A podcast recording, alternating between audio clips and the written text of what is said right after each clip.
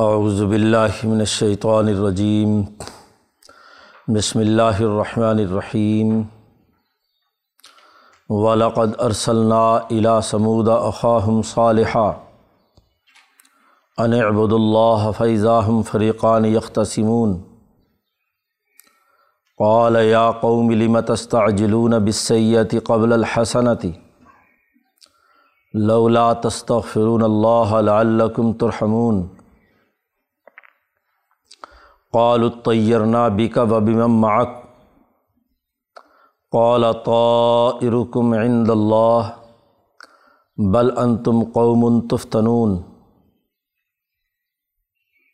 وكان في المدينة تسعة رهط يفسدون في الأرض ولا يصلحون. قالوا تقاسموا بالله لنبيتنه وأهله.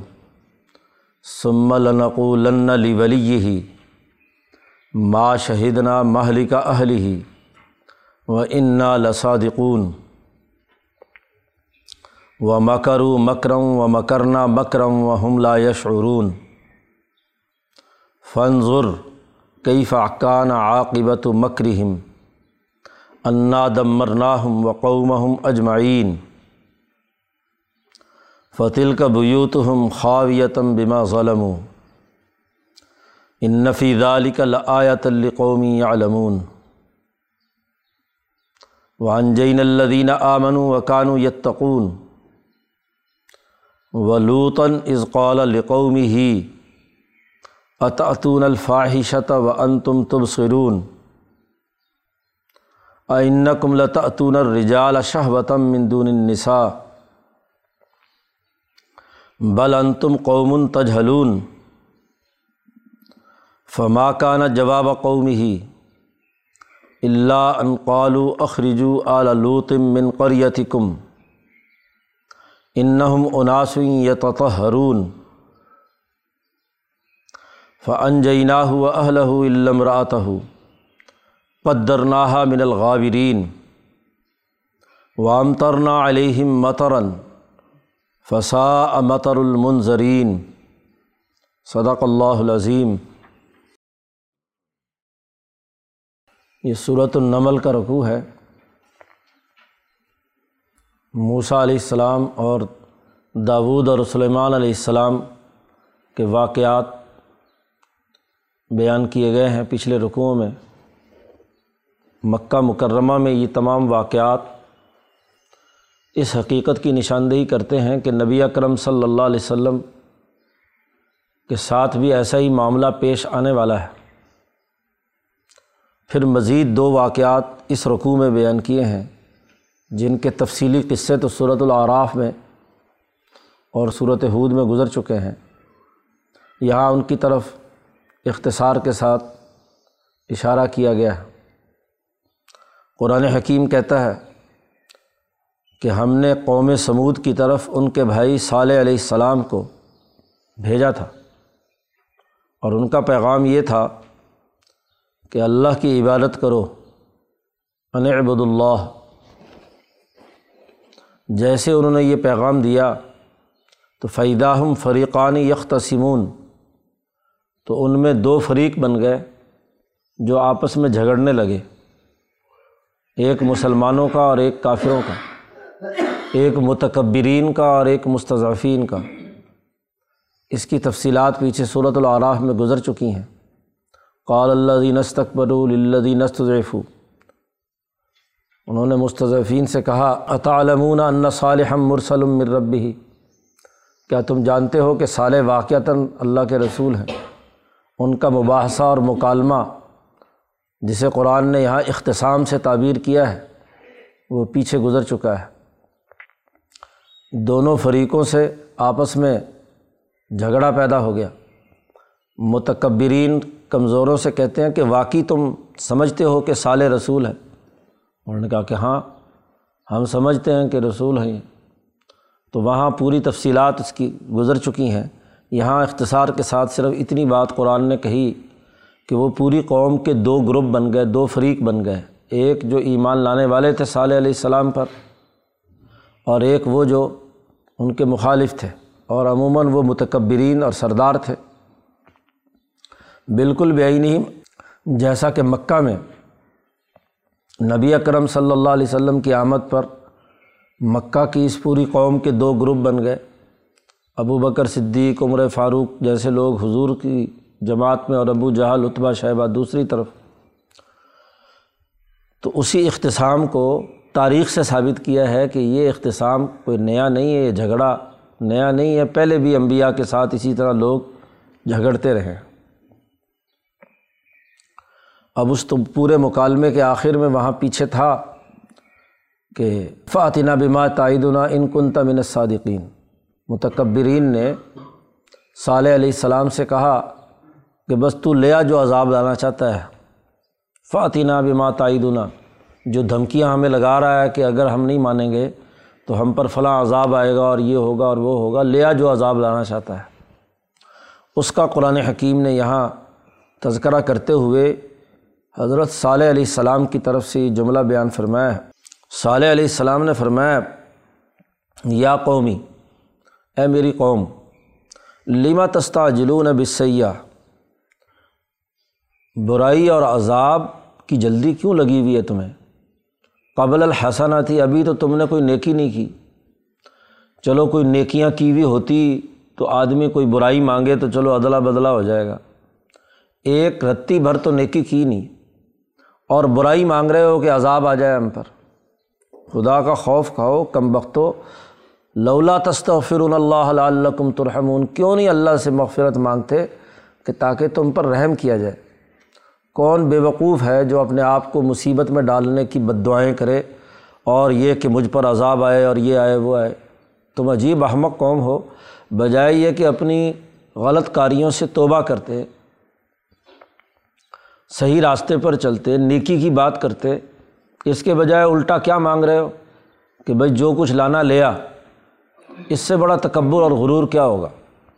لیما تستاجلونا اے میری قوم تمہیں کیا ہو گیا؟ کیوں جلدی مانگ رہے ہو برائی؟ نیکی سے پہلے کیوں نہیں تم نے اللہ سے مغفرت مانگتے تاکہ تم پر رحم کیا جائے؟ ضرور تم نے اللہ کے عذاب کو دعوت دینی ہے۔ اب یہ تو ساری خیر خواہی کے ساتھ نبی بات سمجھا رہے ہیں کہ بھائی استغفار کرو، گناہ کی معافی مانگو، نہ یہ کہ تم عذاب کو طلب کرو۔ اب اس کے رد عمل میں مزید متکبرانہ عمل ہے۔ قالو کہنے لگے کہ تیرے اندر بڑی نحوست ہے۔ قالو تیرنا بکا۔ صالح علیہ السلام کو کہتے ہیں کہ تم میں بڑی نحوست ہے۔ ہماری ایک قوم تھی، ایک جماعت تھی، ایک نظام تھا۔ جب سے تو آیا ہے، تو ایک تو یہ کہ گروپ بن گئے۔ قوم میں لڑائی پیدا ہو گئی۔ تیری پارٹی اور ہماری پارٹی کے درمیان لڑائی۔ تو کسی قوم کے اندر تفریق پیدا کر دینا، یہ نحوست کی بات نہیں تو اور کیا ہے؟ قالو تیرنا بکا، تیری وجہ سے نحوست پیدا ہو گئی اور تیری وجہ سے بھی ماک تیرے ساتھ جو مسلمان ہونے والے ہیں، یہ ایمان لانے والے کمزور لوگ ہیں، ان کی وجہ سے نحوست پیدا ہوئی ہے۔ یہ دیکھو جی انسانیت کو تقسیم کر رہے ہیں۔ سرمایہ دار معاشروں میں جب غریب اپنے حق کے لیے آواز بلند کرتا ہے اور اس کے لیے وہ کوئی تحریک چلاتا ہے تو کہتے ہیں، دیکھو جی یہ لڑائی پیدا کرا رہے ہیں۔ جی یہ ہماری اتباع کیوں نہیں کر رہے؟ دیکھو جی یہ فرقہ واریت پیدا کر رہے ہیں، گروہیت پیدا کر رہے ہیں، طبقاتی جنگ چھیڑ رہے ہیں۔ بھائی، طبقات بھی تو تم نے پیدا کیے۔ اگر طبقاتیت نہیں ہے اور ایک ہی قوم ہے، ساری ایک قوم کے برابر لوگ ہیں، تو برابر وسائل تقسیم کیوں نہیں کرتے؟ طبقات نحوست تو تمہاری وجہ سے پیدا ہوئی ہے۔ اور اسے لگا رہے ہو کس کے ذمے؟ نبی کے، جو ان مظلوموں اور کمزوروں کے حق کے لیے اٹھ رہا ہے۔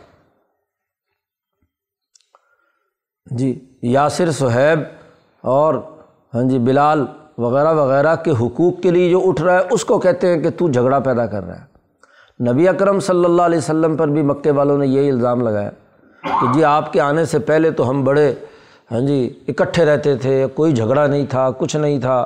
یہ تم نے آ کر ان غریبوں کو ہاں جی اکسایا اور ہمارے خلاف ان کو بھڑکاتے ہو۔ تو تم نے تو پوری جماعت کے میں خاندان میں لڑائی پیدا کر دی، بیٹے کو باپ کے خلاف کر دیا، باپ کو بیٹے کے خلاف کر دیا۔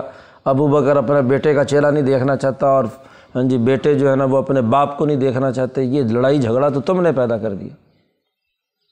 ہر انقلابی جب انقلابی جد وجہد شروع کرتا ہے اور وہ صحیح اور غلط میں تمیز پیدا کرتا ہے انقلابی اور غیر انقلابی میں۔ تو یہی پراپگنڈا کیا جاتا ہے۔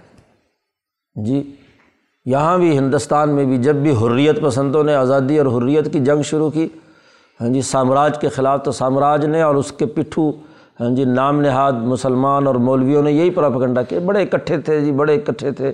یہ جی انقلابیوں نے اپنی نئی ہاں جی راستہ اختیار کر کے جناب ہمارے درمیان تفریق پیدا کر دی۔ ہاں جی دیوبندیوں میں تفریق ہوگی۔ جی یہ انقلابی ہے، یہ غیر انقلابی ہے۔ سارے ایک ہی تھے۔ بھائی، یہ خرابی پیدا کس نے کی؟ طبقات کا ذمہ دار کون ہے؟ تو کہنے لگے اتنا بکا ابھی میں ماک تیری اور تیری ساتھ جو لوگ ہیں، ان کی وجہ سے یہ نحوست ہم پر آئی ہے کہ ہم لڑ رہے ہیں آپس میں۔ قولا صالح علیہ السلام نے فرمایا تو ارکم عند اللہ۔ تمہاری نحوست تو اللہ کے ہاں پہلے سے لکھی جا چکی ہے۔ تم نے یہ جو طبقاتی نظام بنایا ہوا ہے، تم نے یہ جو اللہ کی عبادت سے انکار کر کے لوگوں کو اپنی عبادت کی طرف متوجہ کیا ہے ہاں جی لوگوں کو اپنا غلام بناتے ہو، اللہ کی غلامی کے بجائے تو یہ نحوست تو تمہاری ہے اور اللہ کے ہاں یہ لکھی ہوئی ہے۔ اور بات یہ ہے کہ بل ان تم تفتنون، یہ جو ہم آئے ہیں یہ تو تمہاری قوم ایسی ہے جس کا امتحان لیا جانا ہے، یہ تو آزمائش ہے۔ تفتنون، تم فتنے میں مبتلا ہو چکے ہو۔ نحوست تمہاری، طبقات تمہارے، خرابی تم نے پیدا کی ہے۔ فتنے میں تم مبتلا ہو، نحوست کی باتیں ہماری طرف کر رہے ہو۔ قرآن کہتا ہے کہ وہاں اس شہر میں جہاں حضرت صالح علیہ السلام آئے وکانہ فل مدینتی اس شہر میں نو سردار تھے تس آت و راہتن نو پارٹیاں تھیں، ان پر نو پارٹیوں کا ایک قومی اتحاد بن گیا۔ جی اور ان کے نو سربراہ تھے۔ ان نو نے یہ فیصلہ کیا، نو گروپ تھے نا وہاں، تو ان نو گروپوں کے نو یہ سمجھ لیجیے، اس قوم کی سب کاسٹ والے لوگ، بطن جسے کہتے ہیں عربی میں۔ وہ تھے ان کے نو لیڈر تھے۔ انہوں نے ایک سازش رچائی کہ صالح علیہ السلام کو رات کو حملہ کر کے ان کو قتل کر دیا جائے، ان کے اور ان کے گھر والوں کو۔ چونکہ ہر قبیلے کا بندہ اس قتل کے اندر شریک ہوگا، تو اگر ان کے ولی جو اس قبیلے سے تعلق رکھتے ہیں، ان صالح علیہ السلام کے خاندان والے، وہ اگر خون بہا مانگیں گے، تو ہم کہیں گے، ہمیں کیا پتہ تو جب کوئی ہجوم حملہ آور ہو کر کسی کو ختم کر دے، تو جرم کیا ہو جاتا ہے؟ اس کی کوئی حیثیت نہیں رہتی۔ جیسا کہ نبی اکرم صلی اللہ علیہ وسلم بھی حملہ آور ہونے والے تین نو بطن تھے قریش کے۔ بھائی خود بنو ہاشم جی اسی طرح حضرت ابو بکر صدیق کا خاندان، یہ دو تین تو حضور کے ساتھ تھے، بارہ میں سے۔ باقی یہ جو نو تھے ہاں جی یہ انہوں نے اسی رات مشورہ کیا تھا کہ جس رات حضور نے یہاں سے ہجرت کرنی تھی کہ جی حملہ کریں گے رات کو اور نوز باللہ حضور کو شہید کر دیں گے۔ اب یہ مکی صورت ہے، ابھی واقعہ وقوع پذیر نہیں ہوا۔ قرآن نے صالح علیہ السلام کا قصہ بیان کر کے کہا کہ آپ کے ساتھ بھی یہی ہونے والا ہے۔ یہاں بھی یہ نو سردار یہی فتنہ پیدا کریں گے۔ وہ کانہ فل مدینہ تسعت رحتن شہر میں نو سردار یوف سدون فل عرض وہ زمین میں فساد مچاتے ہیں۔ ظلم و تکبر اور غرور کے حامل ہیں۔ ولا یوسلحون اور وہ کسی قسم کی اصلاح کرنا نہیں چاہتے۔ فساد فی الارض، طبقاتی معاشی نظام اور آمریت کا سیاسی نظام قائم کرنے کے لیے۔ اور جب بھی اس طرح کے قومی اتحاد وجود میں آتے ہیں، وہ آمریتوں کو پیدا کرنے کے لیے ہوتے ہیں۔ اس لیے یہاں پاکستان میں بھی جو اس طرح کا اتحاد وجود میں آیا تھا خود اس کا سربراہ کہتا ہے کہ مجھے دھوکہ دیا ضیاء الق نے جی اس نے میرے اتنے لوگوں کو نظام مصطفیٰ کے نام پر مروایا اور مروانے کے بعد حکومت اپنی قائم کر لی۔ آمریت قائم ہو گئی۔ اسی لیے اس زمانے میں علماء یہ آیت پڑھتے تھے یوف سدون فلوردی ولا یوسل نو ستارے ہیں جو زمین میں فساد مچاتے ہیں اور کوئی سی قسم کا اصلاح کا کام نہیں کرتے۔ ولا یوسلحون ان نو نے مل کر کیا فیصلہ کیا؟ قرآن کہتا، قالو جی سب نے مل کر تقاسم بلّہ اللہ کی قسم اٹھائی سب نے مل کر قرآن پر۔ جی اس زمانے میں جو بھی کوئی تھا اب سال نبی کے مقابلے میں اللہ کی قسم اٹھا کر نبی کو قتل کرنے کے منصوبے بنا رہے ہیں۔ تقاسم و بلّہ سب نے کہا کہ اللہ کی قسم اٹھاؤ، پکی سب لوگ۔ ایک دوسرے سے قسم لینا تقاسم ہو ایک دوسرے سے قسم لینا۔ اللہ کی قسم لو۔ للوبئی تن ہو کیا قسم لیں گے ہم؟ کہ ہم ضرور بھی ضرور رات کو حملہ آور ہوں گے۔ لامبی تاکید کا ہے لنوبئی تن ضرور بھی ضرور رات کو حملہ آور ہونا۔ چور ڈاکو جب اکٹھے ہو کر فیصلہ کرتے ہیں نا، کسی جگہ پر بستی پر حملہ کرنے کا، لوٹ مار کرنے کا تو اس کو لنوبئی تنا کہتے ہیں کہ بیت رات کے وقت اہداف حاصل کرنا۔ تو رات کے وقت ہم حملہ کریں گے سالے پر اور وہ اہل اور اس کے اہل و عیال اور گھر والوں پر، خاندان پر۔ اور رات کو حملہ کر کے قتل کر دیں گے انہیں۔ سم لنقو لن ولی ہی پھر مزید تاکید کے لیے کہا لنق لنا ہم ضرور بھی ضرور یہ بات کہیں گے لوگوں کے سامنے لی ولی یہی صالح علیہ السلام، چونکہ وہ بھی ان کے اوپر کے خاندان میں سے تھے، تو ان کا جو کوئی ولی ہوگا، خون مانگے گا کہ جی بندہ مار دیا ہے، ہمارے تو ان کا بدلہ دو، تو ہم اس ولی سے کہیں گے ماں شہیدنا مالی کا حل ہی ہم تو وہاں جب یہ ہلاکت ہو رہی تھی، ہم تو وہاں تھے ہی نہیں۔ ہم وہاں نہیں تھے۔ پورا پاکستانی سیاست کا نمونہ تھا۔ سامراجی سیاست کا نمونہ۔ ظلم اور تکبر کا جو نظام ہوتا ہے، قتل بھی خود کراتے ہیں۔ اور پھر کہتے ہیں کہ جی ماں شہیدنا ماہ لکھا حلی ہم نے تو بندہ مروایا، پتہ نہیں ہمیں۔ ہم تو وہاں تھے ہی نہیں۔ ہاں جی پھانسی دلوا دی عدالت کے ذریعے سے۔ اور کہتے ہیں جی ہم تو، ہمیں تو نہیں دلوائی نا، ہم نے تو کچھ بھی نہیں کیا۔ جی وہ تو عدالت نے دی ہے۔ ماں شہیدنا محلی کا اہلی ہی اور سب مل کر قسم اٹھاؤ کہ ان نا لسادقون بے شک ہم بڑے ہی پکے سچے لوگ ہیں۔ اس قسم میں کہ ہم تو وہاں موجود ہی نہیں تھے۔ جی جھوٹا مقدمہ درج کرا کے جھوٹے فیصلوں کے ذریعے سے بندہ مروا دیا جائے۔ جی اور اس کے بعد ہم کہیں کہ جی ہمارا تو یہاں سے کوئی تعلق ہی کوئی نہیں۔ بہ انا لسادقون قرآن حکیم کہتا مکرو مکرن۔ انہوں نے بڑے مکر و فریب اور بڑا تدبیر بنائی صالح علیہ السلام کو مارنے کی اور ختم کرنے کی۔ انہوں نے اپنی تدبیر کی اور اللہ پاک کہتے مکرنا مکرن۔ ہم نے اپنی تدبیر کی۔ دشمن جو تدبیر کرتا ہے یا چکر بازیاں مکر و فریب سے کام لیتا ہے، اس کے جواب میں ویسے ہی مکر و فریب کرنا پڑتا ہے۔ اس لیے اللہ پاک نے کیا ہے جیسے ان کا مکر و فریب ہے، اس کے مقابلے میں اپنے لیے بھی یہی جملہ بولا کہ پھر ہم نے بھی کیا ہے۔ ان کے ساتھ ویسے ہی فریب کیا۔ ہم نے بھی بنایا ایک فریب، مکرنا مکرن۔ اور وہ حملہ یا شعرون اور وہ شعور نہیں رکھتے تھے۔ ہم نے بھی اپنے فریب کے جال میں انہیں پھنسایا۔ اب بکے کے یہ سردار حضور کو ہاں جی ختم کرنے کے لیے پہلے تو یہاں کوشش کرتے رہے اور پھر بدر کے مقام پہ بڑے ہاں جی تم تراک سے جا رہے تھے۔ تو اللہ نے پورے جال میں پھنسایا کہ نہیں؟ ہاں جی ان کے خیال میں جا کر ہم تین سو تیرہ کو پیس کر رکھ دیں گے۔ اور حضور کا خاتمہ ہو جائے گا۔ وہ حملہ یا شعرون اور یہ شعور بھی۔ تو ان لوگوں نے بھی اسی طرح اس رات کو صالح علیہ السلام پر حملہ کرنے کی پوری ہاں جی مکر و فریب سے تدبیر بنائی۔ اللہ پاک کہتے ہم نے بھی بنائی۔ اسی رات کو ہی فنظر کئی فقان عاقبت و مکرہم دیکھیے آپ کے ان کے اس مکر و فریب کا انجام کیا ہوا۔ کیا نتیجہ نکلا؟ کیا؟ ان انا دم مرنا ہوں و قوم ہم اجمعین۔ ہم نے ان نو ستاروں کو بھی اور جو ان کے ساتھ پوری کی پوری قوم تھی، سب کو تباہ و برباد کر کے رکھ دیا۔ اینٹ سے اینٹ بجا دی ان کی۔ دوسری جگہ پر قرآن نے کہا تدم مرو کل شعیم بے امر ربیہ صفایا کر دیا۔ آپ دیکھیے کہ ایک ہی بستی میں جی سالے اور ان کی جماعت محفوظ ہے اور اسی بستی میں یہ سارے کے سارے شیطان ختم۔ چن چن کر، چن چن کر ان کے اوپر پتھر برسے اور ان کو ہاں جی خاتمہ ہوا۔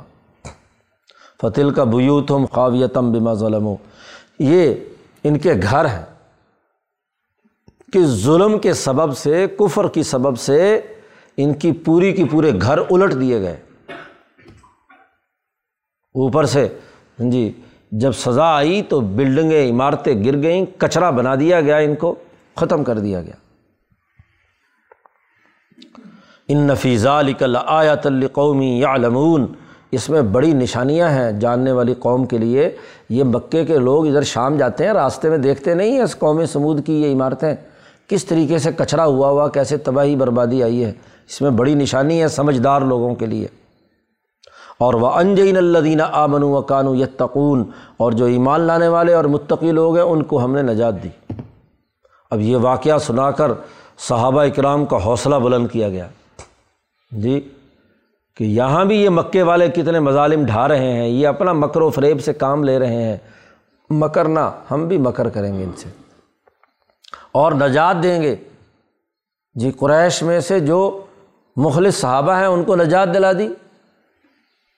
مدینہ منورہ پہنچ گئے اور باقی سب کے سب بڑے بڑے سردار قتل کر دیے گئے۔ طاقت ختم کر دی۔ ساری تدبیر ان کی بیکار گئی۔ وکان یتقون۔ اسی طرح لوت علیہ السلام کا قصہ سنیے۔ اللہ نے لوت کو بھیجا تھا جب انہوں نے اپنی قوم سے کہا کہ کیا تم بے حیائی کے کام کرتے ہو اور پھر ایک دوسرے کو دیکھتے بھی ہو؟ ان تم تب سرون مردوں کے ساتھ ہاں جی تعلقات قائم کرتے ہو اور پھر یہ تماشا ایک دوسرے کا دیکھتے بھی ہو۔ قرآن کہتا ہے آئنہ کم لاتون اور رجال شہوت دون النساء۔ عورتوں کو چھوڑ کر مردوں سے شہوت پوری کرتے ہو۔ تمہیں شرم نہیں آتی؟ بل ان تم قوم تجہلون۔ بلکہ تم تو بڑی جاہل قسم کی قوم ہو۔ جہالت کی انتہا ہے، سوچ کی پستی کی انتہا ہے۔ جو نسل انسانی کے بڑھاؤ کے لیے جو اللہ پاک نے تمہارے اندر صلاحیت رکھی ہے، اس کو مردوں کے ساتھ تعلق قائم کر کے ضائع کرتے ہو، اس سے بڑی جہالت کیا ہوگی؟ فما کانا جواب قومی ہی لوت علیہ السلام کی قوم کا اور کوئی جواب نہیں تھا۔ مگر یہ کہ کہنے لگے، یہ بڑے نیک بیبے لوگ ہیں، ان کو نکالو بار جی اخرجو اعلیٰ لوت من قریت کم لوت اور ان کی پوری جماعت کو اپنی بستی سے نکال دو۔ اس لیے کہ ان مناسب یہ تھا یہ لوگ بڑے پاکیزہ ہیں، نیک آدمی ہیں۔ نیک آدمیوں کا ہماری بستی سے کیا تعلق ہے؟ ان کو نکالو بار بجائے یہ کہ اپنی خرابیاں دیکھتے اور انہیں دور کرتے، جو سوسائٹی کو درست کرنے کے لیے کام کر رہے ہیں، ان کو کہتے ہیں یہ نیک آدمی ہے، اس نیک آدمی کو اپنی بستی سے نکالو اور باقی کھیل تماشے میں مشغول رہو۔ اللہ پاک نے کہا فان جینا ہو اہل علم ہو لوت علیہ السلام اور ان کے اہل اہل و عیال اور ان کی جماعت کے لوگوں کو ہم نے نجات دی، سوائے ان کی بیوی کے۔ وہ بڑھیا انہیں لوگوں میں شمار ہوتی تھی، اس لیے قدر نہا من الغابرین ہم نے اس کو پیچھے رہ جانے والوں میں شامل کر دیا۔ اور پھر اس پر پتھر برسائے۔ لوت علیہ السلام سے کہا کہ صبح کے وقت آپ بستی چھوڑ دیں اور پیچھے مڑ کر کوئی نہ دیکھے۔ سب لوگ سیدھے راستے پر چلتے جائیں۔ یہ عورت وہیں رہی اور اوپر سے پتھر برسے تو فسا ماتار المنظرین جن کو ڈرایا جاتا ہے، ان پر پتھروں کی بارش بہت بری ہوتی ہے۔ جی کیونکہ اس وقت حجت تمام ہو چکی۔ نبی نے جتنا سمجھانا تھا سمجھا دیا۔ اس کے باوجود بھی اس پر عمل نہیں کر رہے تو اب سوائے سزا کے اور کچھ نہیں، اور سزا بھی بڑی سخت۔ یہ تین واقعات بیان کیے ہیں قرآن حکیم نے۔ حضرت شاہ عبد القادر صاحب دہلوی رحمۃ اللہ علیہ فرماتے ہیں کہ ان تینوں کا تعلق نبی اکرم صلی اللہ علیہ وسلم کی مستقبل کی پلاننگ سے ہے۔ پیچھے سلیمان کے لشکر میں کہا تھا کہ ایسا لشکر لائیں گے کہ لاقبل الحم اس کا مقابلہ تم نہیں کر سکتے۔ تو حضور نے بھی ایسا لشکر تیار کیا کہ جس کا مقابلہ مکے کے سردار نہیں کر سکتے۔ اور نبی اکرم صلی اللہ علیہ وسلم نے بھی گویا کہ یہ کہہ دیا کہ اگر تم باز نہ آئے تو ہم ایسی سزا دیں گے تمہیں کہ جس کی کوئی مثال نہیں ہوگی۔ تو نبی اکرم صلی اللہ علیہ وسلم نے جس طاقت اور قوت کا آئندہ چل کر مظاہرہ کیا سلیمان علیہ السلام کی حکمرانی۔ ہاں جی اس کی مثال دے کر یہ بات سمجھائی۔ اور مولانا سندھی نے مزید اس بات کو آگے بڑھایا کہ سلیمان علیہ السلام کی حکمرانی بیت المقدس اور شام اور یہ پورے حجاز کے علاوہ جو علاقہ ہے ان تمام پر تھی۔ تو مولانا سندھی فرماتے ہیں کہ دراصل اس میں عربوں کی وہ حکومت جو خلافت کے زمانے میں شام پر قائم ہوگی اور اس کے ذریعے سے دنیا میں اسی طرح کی سزا دیں گے جیسے سلیمان علیہ السلام نے ملکہ بلقیس کی طرف دھمکی دی تھی۔ دمشق کا جو پایا تخت ہے، وہ حکومت ہے بنومیہ کی۔ اس نے دنیا میں تبھی ایک مستحکم حکومت قائم کی کہ اس نے قبرص ہاں جی ادھر مصر اور ادھر افریقہ بحری بیڑے بنا کر اپنا روب اور دبدبہ قائم کیا۔ ہاں جی لشکر تیار کیے، قسطنطنیہ فتح کیا۔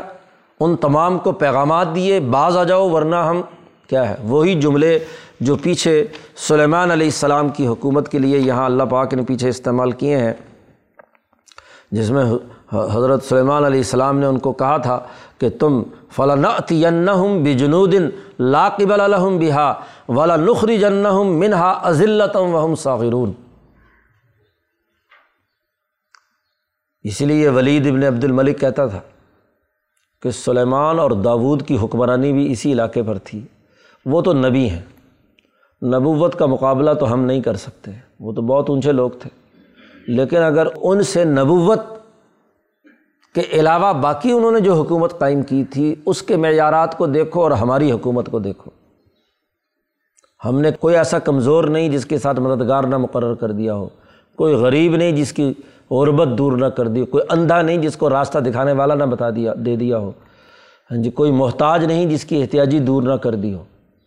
تو سلیمان علیہ السلام جیسی مثالی حکومت ہم نے قائم کی ہے، نبوت کا تو بہرحال مقابلہ نہیں، نبی تو نبی ہے، ان کا مقام بلند ہے۔ تو مولانا سندھی کہتے ہیں کہ یہ دراصل سلیمان کا قصہ سنا کر بتلایا کہ نبی اکرم صلی اللہ علیہ وسلم کی تیار تیار کردہ جماعت اور قریش کا وہ طبقہ جو اس جماعت کے ساتھ وابستہ ہوگا، وہ سلیمان کی طرح کی حکومت قائم کرے گا۔ دشمنوں پر اس طریقے سے اپنی طاقت اور قوت پیدا کرے گا۔ اور ایسے ہی جو حضور کے ساتھ ہونا ہے، وہ نو سرداروں والا فتنہ ہاں جی یہ نبی اکرم صلی اللہ علیہ وسلم کے مقابلے پر بھی ہوا۔ اور پھر جیسے لوت علیہ السلام کو نکالنے کے لیے کہا تھا کہ یہ نیک آدمی، ان کو اپنی بستی سے نکال دو۔ اسی طرح جتنے چن چن کے حضور کے صحابہ تھے، ان کو اتنا تنگ کیا کہ مجبور ہو کر وہ ہجرت کر گئے۔ بستی چھوڑ دی۔ جیسے لود علیہ السلام کو بستی سے نکلنے کا حکم دیا گیا، ایسے ہی نبی اکرم صلی اللہ علیہ وسلم سے کہا گیا کہ آپ مکہ چھوڑ دیں۔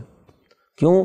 اللہ پاک نے طے کیا ہے کہ وما کان اللہ علیہ عظبہم و انتفیم اللہ تعالیٰ اس بستی پر کبھی عذاب نازل نہیں کرتا جس میں آپ موجود ہوں۔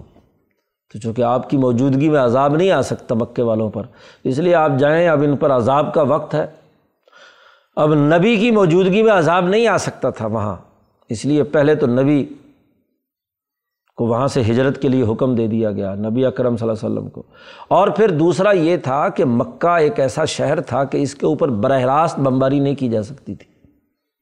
اس لیے ان ظالموں کو مکہ سے باہر نکال کر کھلے میدان بدر میں لا کر کیا ہے ان کو سزا دی تاکہ مقام بھی مقدس تھا۔ تو مقدس مقام پر ہاں جی اس کو تو خالی کروانا تھا۔ اس لیے وہاں اس بستی پر یہ کام نہیں ہو سکتا تھا۔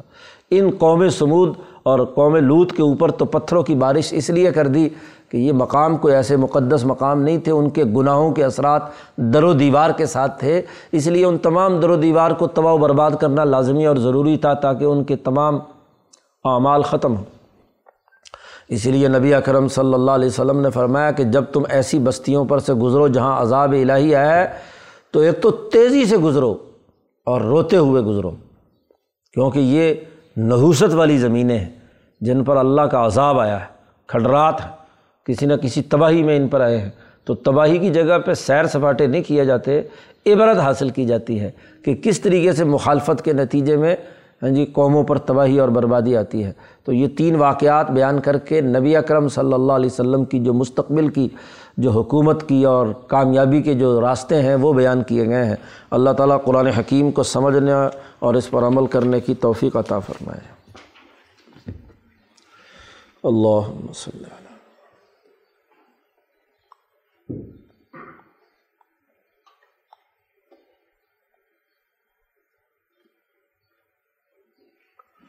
اجمعین۔